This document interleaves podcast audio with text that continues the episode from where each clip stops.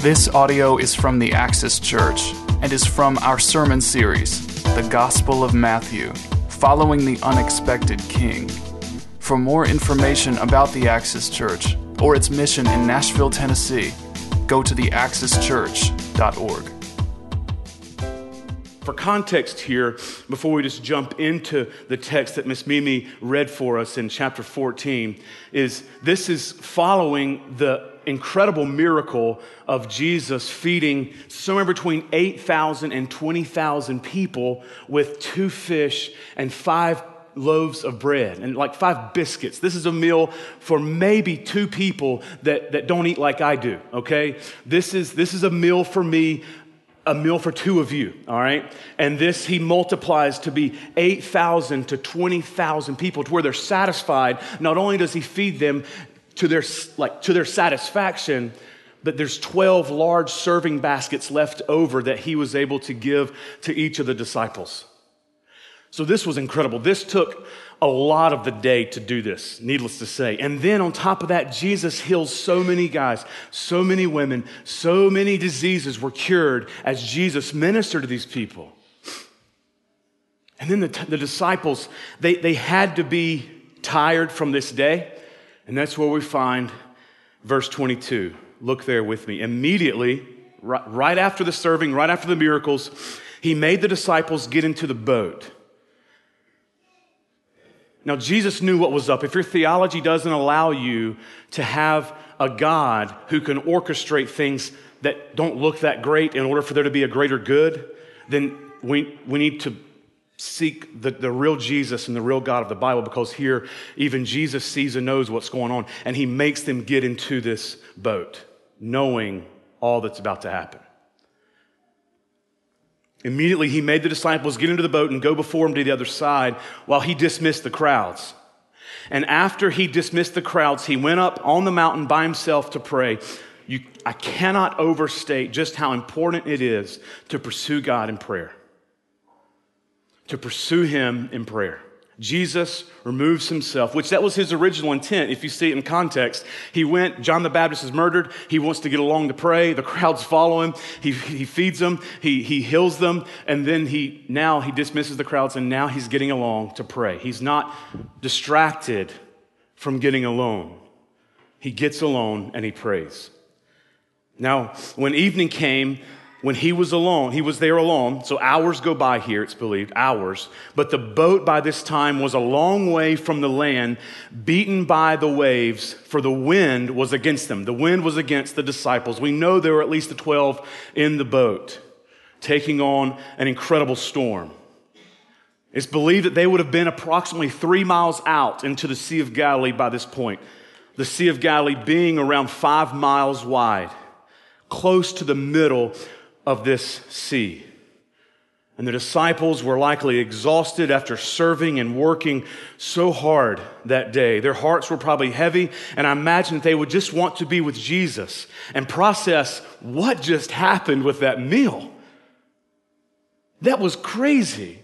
We don't even get to ask him these questions. They're out in this storm, he's not with them. However, rather than be with Jesus, they're alone, and they're alone in the middle of the sea, in the middle of a fierce storm.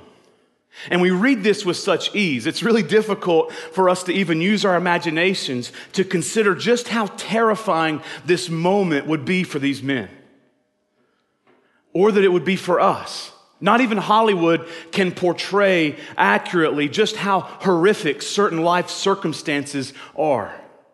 This is a moment where it would be difficult uh, without it just being pitch black because it wasn't necessarily raining and lightning as much as it was the wind, which I'll unpack here in a second. It was just dark, it was eerie, there were all these waves crashing, and it was just, I mean, out in the middle of this ocean, out in the middle of the sea.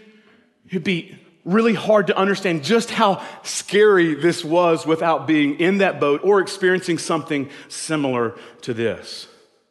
This moment altered these men's lives. Any of us would have been absolutely beside ourselves in fear. The closest thing we could have is like a hurricane out at sea in the middle of a hurricane. You see, the Sea of Galilee is 700 feet below sea level, 700 feet below sea level. And so when the cool air from the southeast rushes in, it displaces uh, the, the air over the lake that's a little bit warmer, resulting in violent, sudden storms. And this still happens today. Literally, just in a, in a blink of an eye, this, this storm can begin churning and tossing the water like if you took a, a bowl or a cup and you just blew as hard as you could, and you would see it just ripple and start to curl up and around. Imagine winds coming in like that across this sea in this bowl as it's in this middle of this ridge below sea level. Torrents of waves and winds in just a moment, much less in the middle of the night. These, men's, these, these men here were fighting painfully to stay alive. It's not a stretch to think this was over for them. They were terrified, working as hard as they could to get back to shore. And what I find here is that the darkness of the night, along with the presence of the storm, stands in stark contrast to the absence of Jesus. There was a lot going on right here, except Jesus wasn't absent. Well, yeah, true. You heard Mimi read it, and if you know the story and you read ahead, you'll know that Jesus is about to come be with them. But more than that, in Mark chapter 6, verse 48, we have an account of the exact same story and Mark says that, that Jesus saw the disciples working and striving and exhausting themselves on the waters, and that they were, quote, painfully trying to get out of the storm. So somehow Jesus is aware and watching these guys as he's up on this mountain miles away. Jesus can do that. Jesus isn't absent. Jesus is present. Extremely aware. He watches them somehow from miles away. He knew exactly where they were. He knew exactly what they were facing. He knew exactly what they were fearing and exactly what he was going to do about it. This is ridiculous, okay? Look at verse 25. And then between 3 a.m. and 6 a.m., that's how we know they've been working a while, okay? This is in the middle of the night. And in the fourth watch of the night, he came to them walking on the sea. Now, it doesn't say that Jesus came to them in a boat. That would have made perfect sense. A, a big boat, even more with a motor. All right, that would have been even easier to understand and comprehend, even in this setting, than walking on the water for crying out loud. He, did, he didn't come to them in a, in a nice boat, a big boat, a rescue boat. He came to them in the midst of the storm, walking on the water. That really happened. A grown man walked on water. That really happened, y'all. Even, even the most seasoned Christian has to say, that's crazy. This can't get old to us. This can't be redundant. This can't be flannel graph or for the new generation PowerPoint or whatever multimedia thing. Flannel graph was awesome, y'all. You could make him upside down if you wanted to. It was so cool. Like without editing, you just boom, Jesus is upside down. What do you think about that? All right, he's hand walking across the no. Okay, so this this really happened. Like he seriously walked on the water. But when the disciples saw Jesus walking on the water, walking on the sea, they were terrified. Man, that hit me this morning. Whew. They were terrified and they said, It's a ghost, it's a phantom. In other words, it's visible, but it's not material, right? It's, it's something we see, but it, it can't be real like we understand real to be. And so they cry out in fear. This isn't a phantom, this isn't a ghost. Never has there been more of a man than the one who is approaching their boat in the middle of this storm. This man walking towards their boat is the creator, nature's creator. What we see here is that nature is subject to its creator. Jesus, walking on the water, was perfectly aware of every atom, of every molecule that he was commanding at that moment to hold his weight. That's amazing. He knew exactly what to command each element to do in order for him to accomplish this task of walking from that land to that boat in the middle of the storm on the depths of the sea. The creator of all things science is doing something that observers to science can't figure out.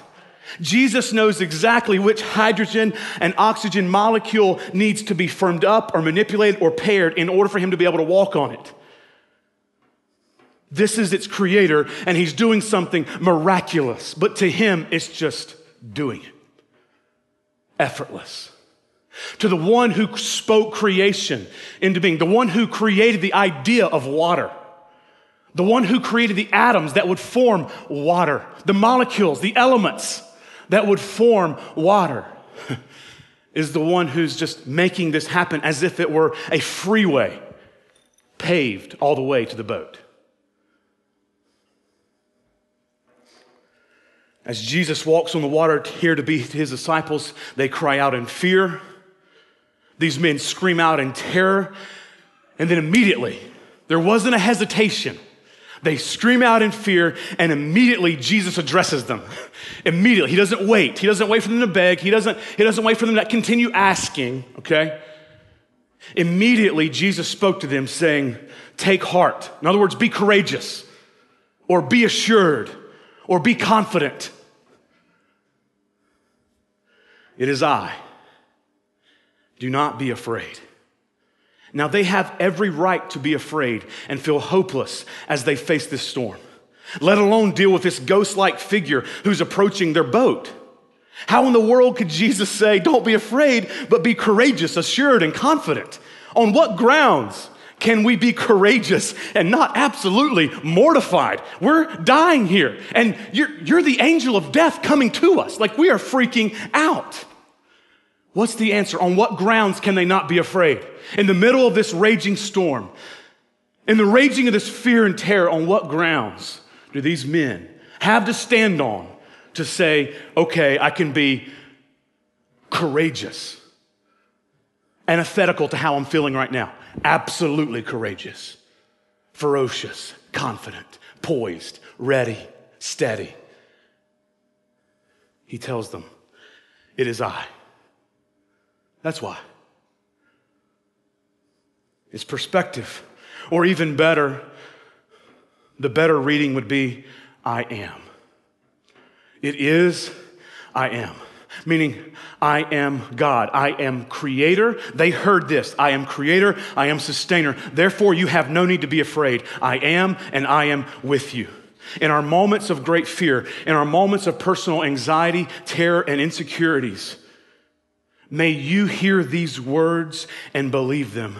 I am, I am with you. Therefore, you do not have to be afraid.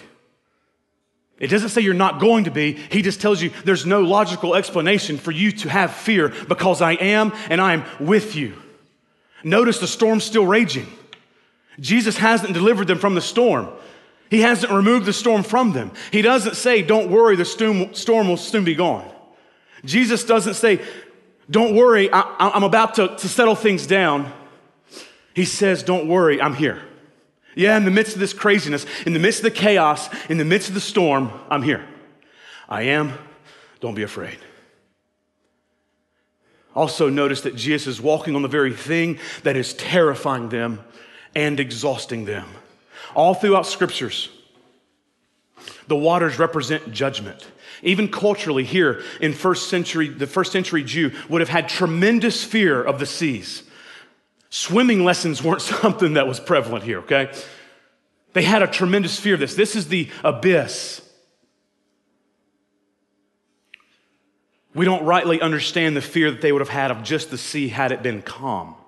Yet here, Jesus is walking on the waters He's walking on judgment, if you will, in control of it and in command of it. He is powerful. Let us not attribute to Jesus our own personal limitations. He is not as limited as us. He is not limited at all. And here he gives us a new and better perspective of judgment. He's not afraid of it. He's dealing with it himself. It is no longer anything that we need to be afraid of. Why? Gospel 101 says that because our judgment which is the very wrath of God, that it was poured out upon Jesus in his death on the cross. And as he hung there, absorbing every last drop of the Father's wrath, he did it in our place. The cup of wrath was poured out completely and fully on the Son so that we could be made sons and daughters, no longer receiving the condemnation, the due wrath or punishment for our failings, our sins. He did this for us. This is a very small glimpse of that, even here in this illustration of what Jesus was doing. And as if we needed any more drama to what is going on right here in this moment on these waters, our homeboy Peter does something awesome. Verse 28 And Peter, one of the disciples, answered him, Lord, I love this. There's even doubt here. If it is you, like, I'm still not like, if it is, command me to come to you on the water. He said, Come. So Peter got out of the boat and walked on the water and came to Jesus. Again, I'm not sure if we can get close to what this would be like. I mean, if you're one of the disciples and you hear Peter say this, you're kind of like, no, what did he, what did, what did he say? Did he, what? That's what I would think.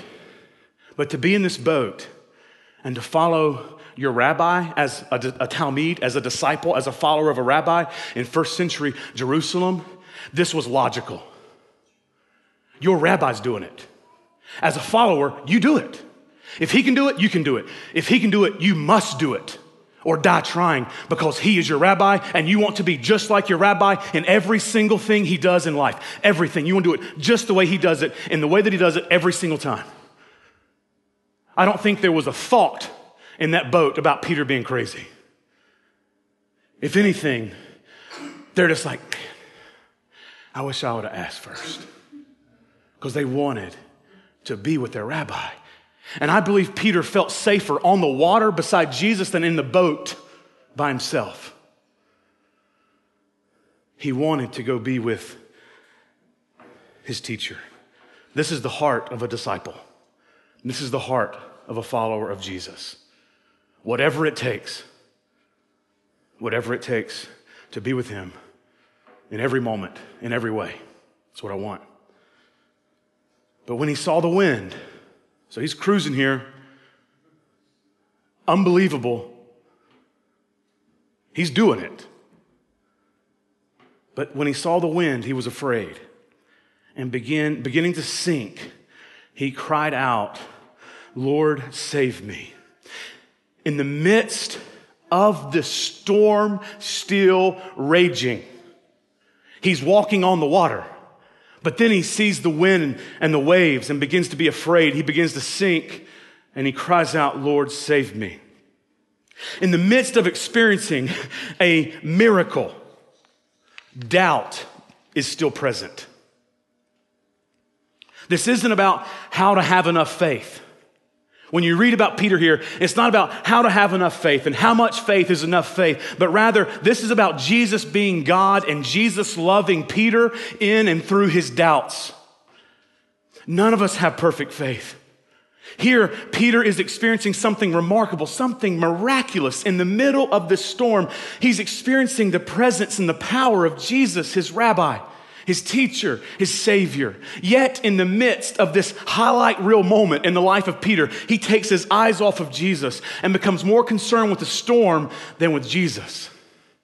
This is what we call here at the Axis drifting. This is what we mean by the drift. You see, in life, as circumstances of our situations rage, as the storms of life crash us, crash within us, we're placed in a similar situation as Peter is here. We're at risk of doing the same thing. In the midst of following Jesus, we can focus on and we can fear so many other things. Life can be so soul distracting. It's, it can be so easy to drift. And my hope and my prayer is that we do what Peter does here. You see, Peter, he has radical pursuit of Jesus, he has radical faith. This is nuts he experiences something marvelous with Jesus. He takes his eyes off of Jesus and he drifts to be consumed and concerned by other things. and he sinks in disbelief. And then Peter does something more incredible and significant than walking on water. Now, there's fewer things that we could, there's really few things we could add on to a statement like that. Like on your resume, if you walked on water, I mean, there's, you can hit a home run, you can, you can get a good deal on something on Craigslist, but to walk on, like to walk on water, that's miraculous. That's, that's crazy. Yet he does something I feel is more significant than even walking on water. He cries out to the Lord saying, Lord, save me. I don't believe there's anything else better that you could say, ever. Lord, save me. Whether you've been a Christian for years, or even if you're not one right now, if you're lost at sea, so to speak, if you're desperate for God to move in your heart, cry out to Him, Lord, save me. As, as I was preparing this, I felt like there was such a presence of fear and terror in our lives as people here at the Axis. Just from the life situations that I know of the ones in this room, the ones who make up our church family. There's fear, there's insecurity, there's anxiety, there's doubt, there's restlessness within, there's insecurities, there's terror. My prayer is that we wouldn't just try to work through it by ourselves, but we would look outside of ourselves to the one who's in control of all that we're facing, the one who can be present and bring peace through it. And that we would say, Lord, save me. Look at the response that Jesus gives to such a prayer. Then Jesus hesitates. No, love that he, again, immediately reached out his hand and he took a hold of him, saying to him, Oh, you of little faith, why did you doubt? There's zero hesitation. There's no condemnation. He doesn't preach at him and let him suffer to teach him a lesson. He doesn't wait till there's bubbles coming up and then gives him CPR. He, he, doesn't, he doesn't wait for there to be any more fear. He saves him. And now, this isn't spoken in a way that a parent addresses a rebellious child. This isn't spoken in such a way that a, that a coach would scold a player. This is spoken to increase Peter's confidence and faith in Jesus.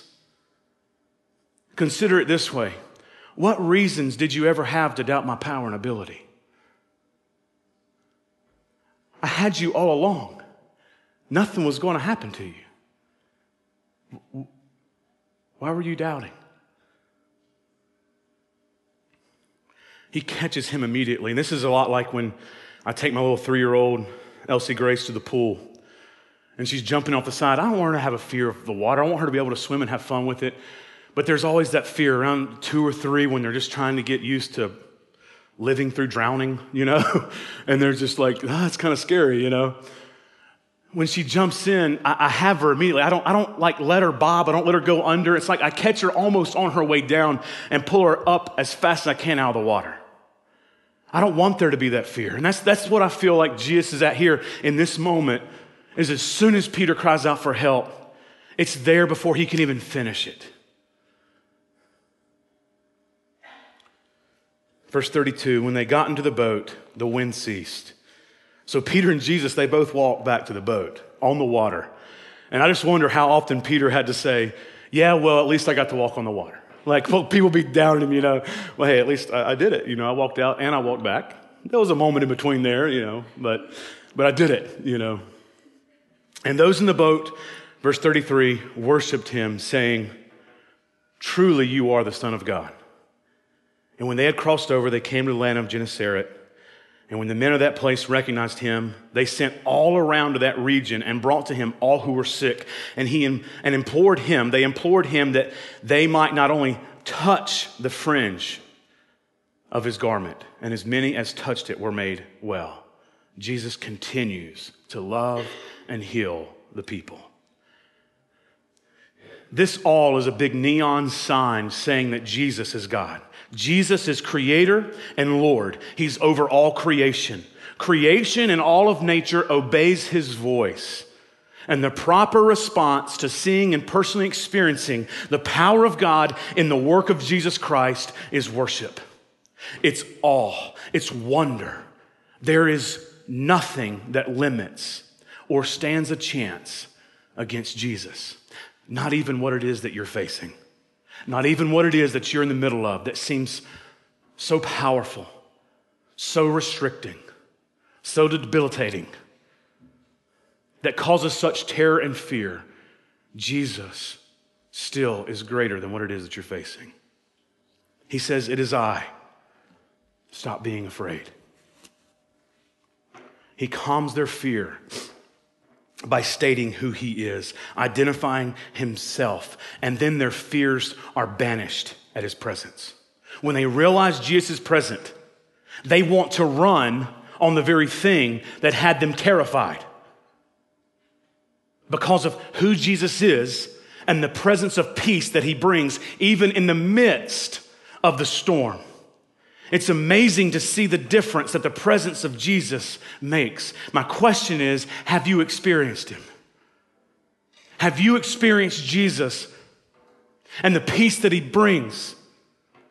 Not necessarily through deliverance, but through perseverance, through storms, and the peace and resolve that you have, and the confidence, not that you're going to make it, but that He's in control of it, whether you make it or not. Our fears can only be dismissed as we look in faith to Jesus and have our hearts occupied with Jesus. If we look around, we'll be disheartened. If we look within, we'll be discouraged. But if we can look at Jesus, our, fear, our fears, they'll vanish. All things are given proper perspective when we focus on Jesus more than all things. All things are given proper perspective when we focus on Jesus more than all things. Don't allow your heart or the eyes of your soul to drift towards other things. Look at, be concerned with, be captivated by, and worship Jesus. Be in awe of Jesus. Look at Jesus until everything else does begin to get a little blurry as he becomes more crystal clear in your heart, in your mind. Jesus doesn't say here, it's almost over, don't be afraid. Jesus doesn't say, I'm going to stop the storm, don't be afraid. He doesn't say, you know what, I'm not going to let you die in this storm, don't be afraid. He says, It is I. Do not be afraid. Again, regardless of the situation or setting, when Jesus is with you, there is no fear and there is no reason for anxiety. You see, perfect love offered through God, offered by God through Jesus, cast out fear, cast out anxiety. Consider 1 John. In this, the love of God was made manifest among us. Here's how we know love that God sent his only Son into the world so that we might live through him. In this is love, not that we have loved God, but that He loved us and sent His Son to be the propitiation for our sins. That means wrath sponge. As, as the Father's wrath was poured from the cup, Jesus absorbed it all. He is the propitiation for our sins. He takes it for us. There is no fear in love but perfect love casts out fear. For fear has to do with punishment. And whoever fears has not been perfected and loved. We love because he first loved us. He has paid your punishment. He is in control, more powerful than anything. He is present. He is with you. Look at him and believe him. The Lord is my light, Psalm 27 says. The Lord is my light and my salvation. Whom shall I fear? The Lord is the stronghold of my life. Of whom shall I be afraid? And then echoes of Isaiah 41 You are my servant. I have chosen you and not cast you off. Fear not, for I am with you. Be not dismayed, for I am your God. I will strengthen you. I will help you. I will uphold you with my righteous right hand. And then icing on the cake for our hearts today, be encouraged by Romans 8. What then shall we say to these things? If God is for us, who can be against us? He who did not spare his own son, but gave him up for us all, how will he not also with him graciously give us all things?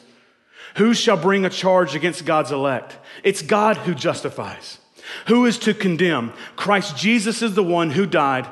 More than that, who was raised, who is at the right hand of God, who indeed is interceding for us. Who shall separate us from the love of Christ? Shall tribulation, distress, persecution, famine, nakedness, danger, sword, storms, losing things that are precious to us? No. In all these things, we are more than conquerors through him who loved us.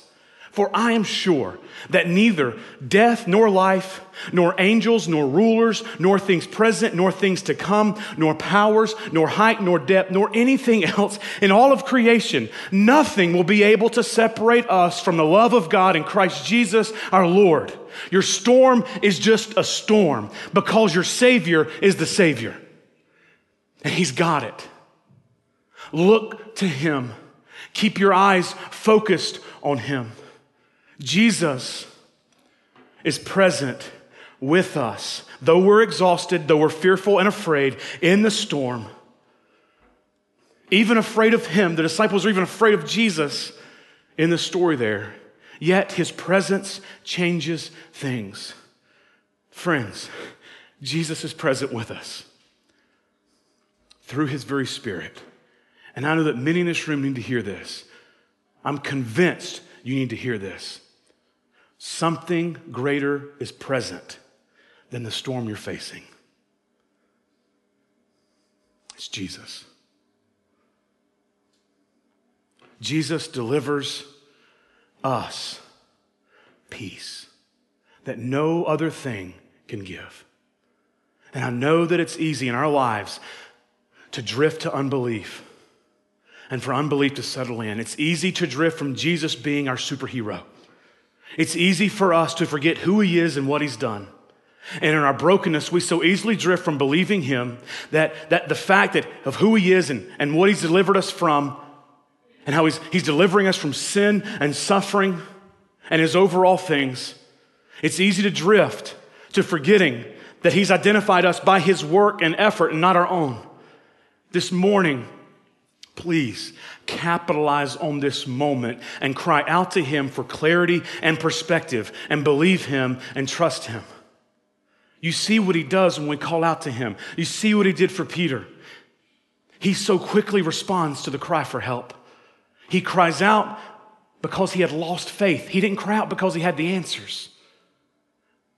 Peter had disbelief, he had doubt. That's why he cried out. Cry out from your fear. Cry out from your doubt and insecurity. Cry out from disbelief. Just as Peter does here. And you see Jesus come swooping into the rescue. In your pain, in your sorrow, in your doubts, in your questions, call out to Jesus Lord, save me. Access family. Join me this morning in believing Jesus a little bit more today. Let's seek him in his word. Let's seek him in prayer. Let's cry out to him for rescue. He'll do it. He will. Look at Jesus and cry out, Lord, save me. Let's pray. Pastor Jacob, come up as I pray, please. Jesus, would you please? Help take these truths to our hearts. Lord, help these resonate deep within who we are in our moments of life that are so difficult and distracting. Lord, please let these truths sink deeper than the pain we're experiencing or the situation that we're in. Lord, let this bring clarity and resolve to who we are and what we have in life and not the circumstances that we're facing. Lord, the pain, the fear, the terror that every single one of us are prone to or in the middle of right now in this room. Lord, what kept many of us in this room up late last night? Lord, what kept us from resting all night long and we just, just stumbled in here exhausted because of lack of sleep for days? Lord, those precious people with those intense situations, Lord, would you let them see who you are? Lord, let them see clearly who you are. And let, Let your presence bring perspective and clarity to what it is that they're in the middle of. As you are the substance and the fears are just shadows. Lord, speak in our hearts in such a way that we believe you and that we rightly consider everything else in life. Lord, do this for your glory and our joy and peace. In Jesus' name, amen.